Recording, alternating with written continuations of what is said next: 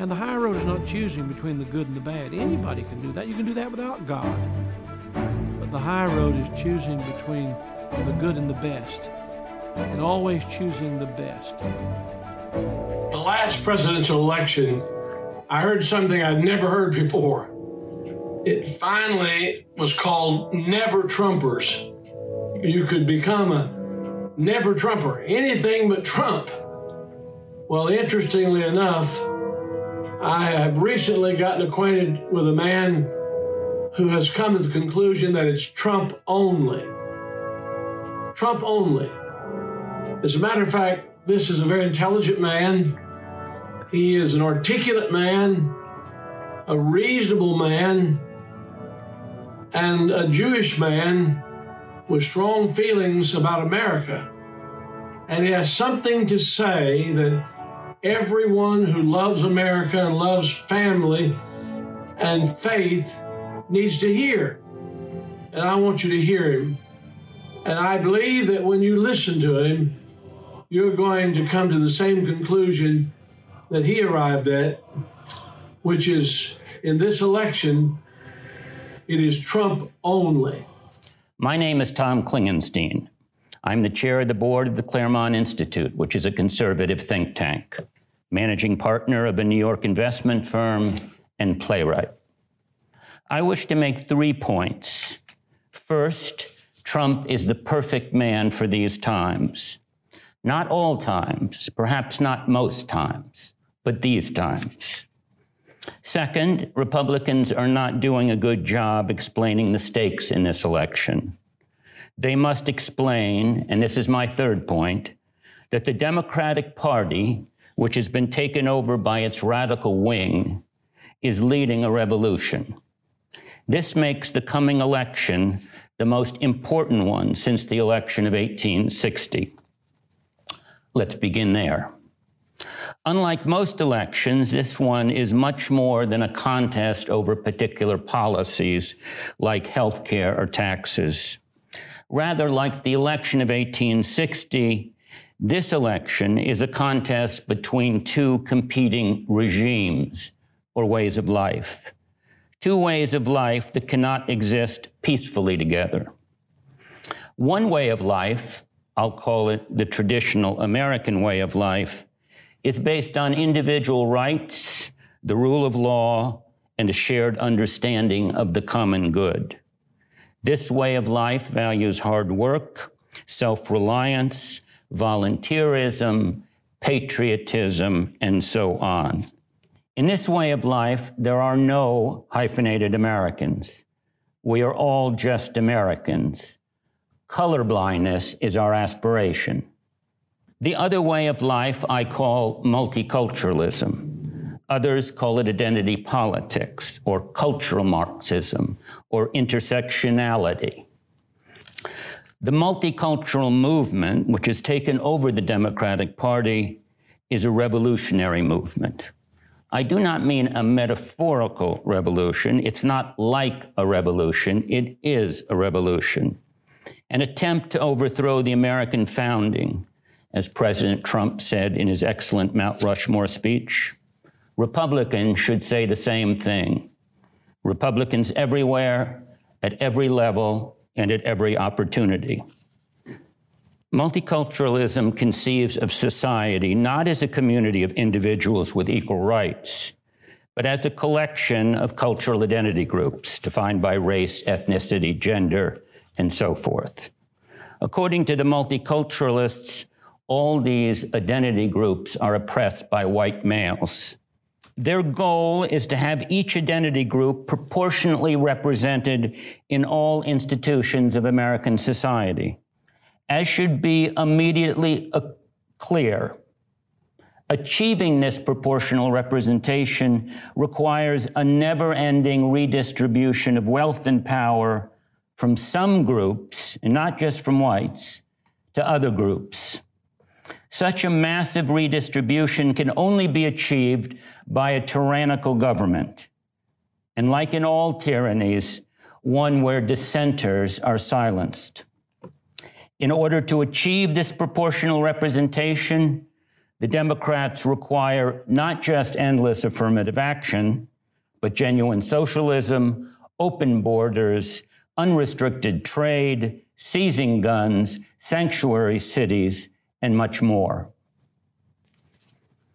The Black Lives Matter slash Democrats understand, which Republicans seem not to, that if they are to achieve their policy agenda, they must get Americans to change their values, their principles, and the way they understand themselves.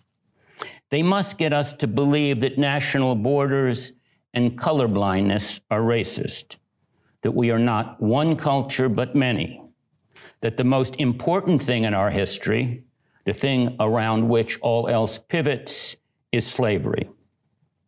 More broadly, the multiculturalists must get us to believe that we are unworthy, not just that we have sinned, which of course we have, but that we are irredeemably sinful.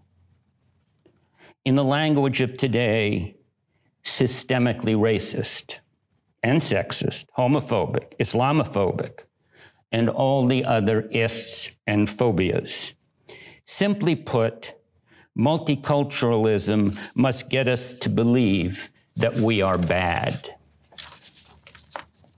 This suggests one way to frame the coming election as a contest between a man, Trump, who believes America is good, and a man, Biden, who is controlled by a movement that believes America is bad. I do not think it is any more complicated than that. For the multiculturalists to change traditional values and principles, they must destroy or radically restructure the institutions that teach those values and principles. The most important of these institutions is family, but also very important is religion, education, which they have mostly destroyed already, and community life, replacing the latter with government bureaucrats. It is here, in these value teaching institutions, that we see the underpinnings of the revolution. This is where the real action is.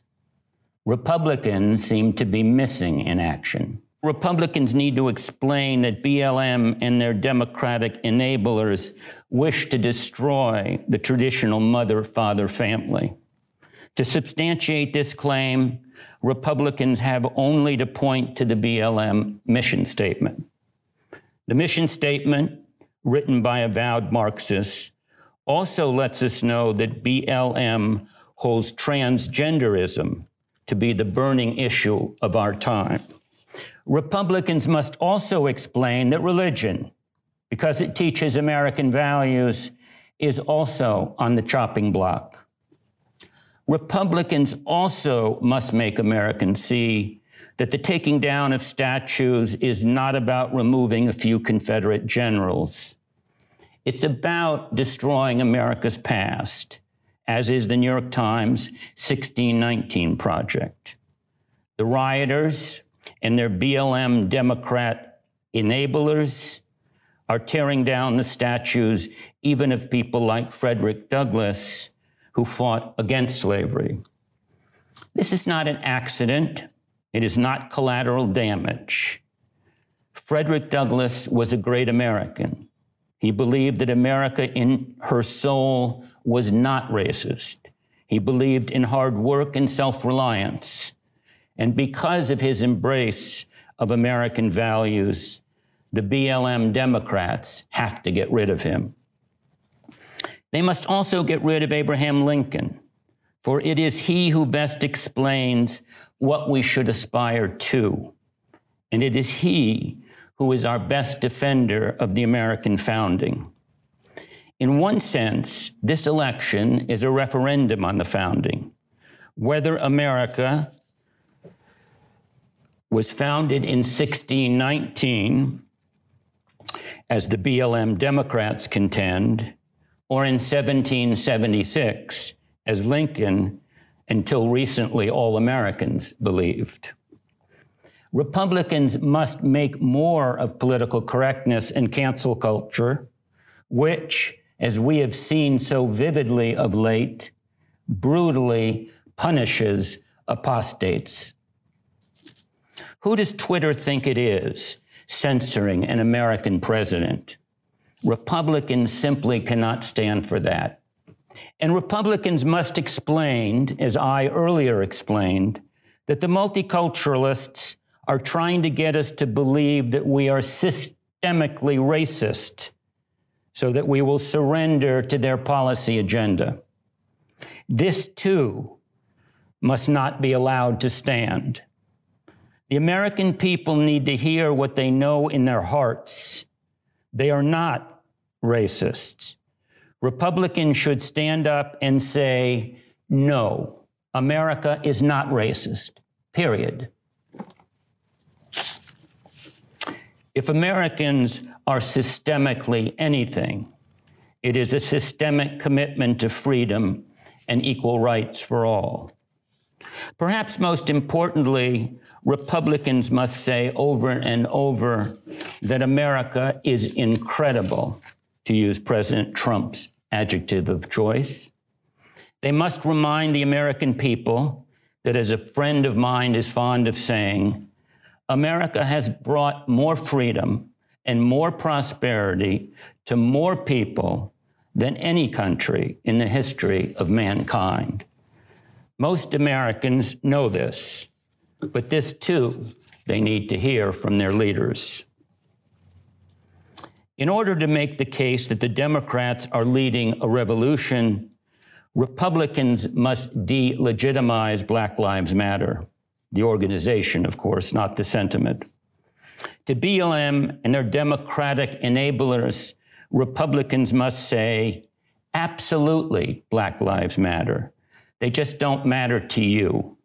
You don't care about Mr. Floyd, the black businesses you have destroyed, the blacks who are getting killed because you have forced the police to back off. You are here for destruction, not black lives, not any lives.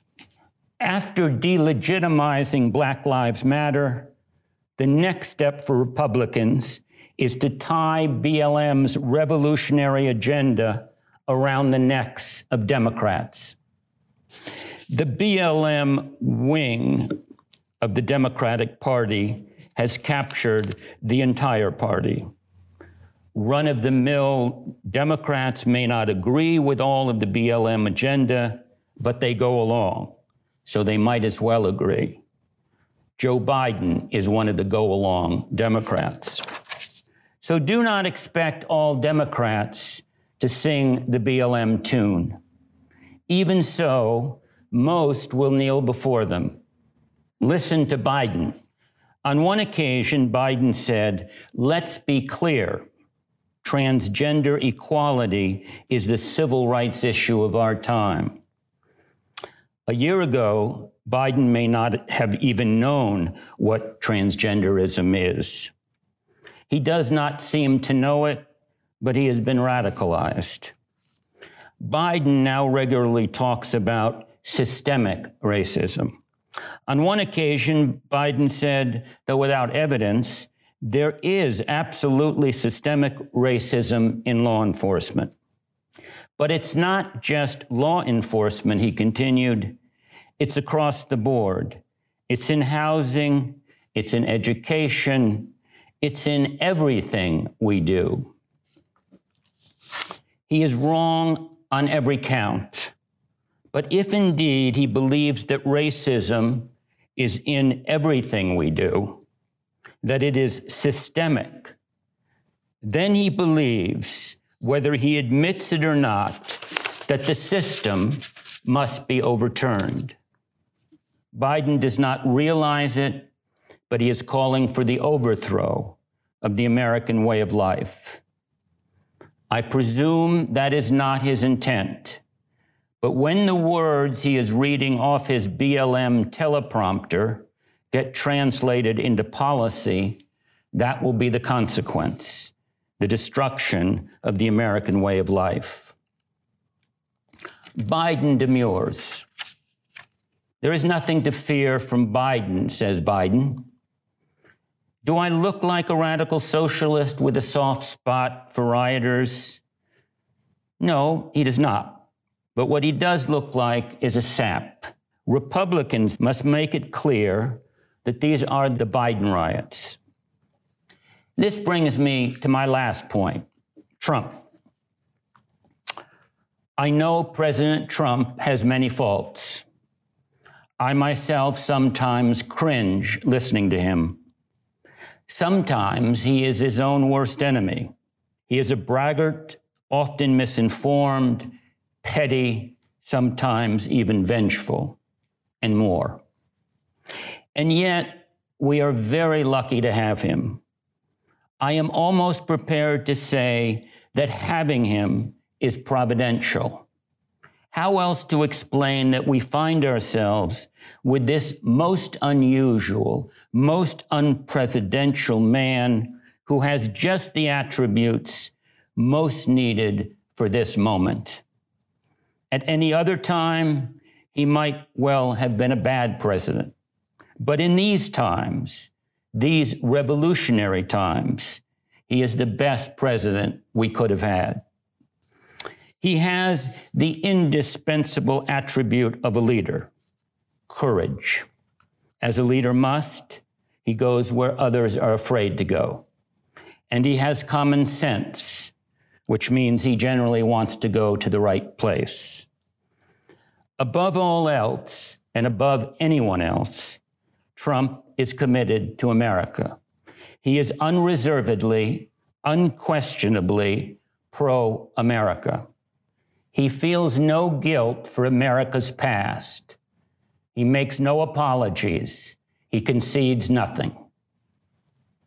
These may not always be the attributes one wants in a president, but in this day of woke guilt, they are the most essential things. And Trump has unlimited confidence in America. In this time of national doubt, this too is just what the doctor ordered. He thinks our culture is incredible, and that's the way he wants to keep it. Trump not only thinks America is incredible, he knows we are in a fight for our lives. And despite what one hears ad nauseum from the Democrats, Trump is perhaps among the least race, racist presidents we have ever had. Trump is not defending the white way of life, he is defending the American way of life, a colorblind way of life, which is open to anyone willing to embrace it. If we want to save our country, then we should support him unequivocally. I am. I think this election is that important, and I think Trump is that good. I hope you agree. Remember, Trump versus Biden is the choice between a man who believes America is good and a man who is controlled by a movement which believes America is bad. Thank you very much. Thank you for listening to this episode of the Baptist Friends podcast. Never miss an episode by subscribing today and join us next time as we continue to gather around truth, friendship, and world evangelism.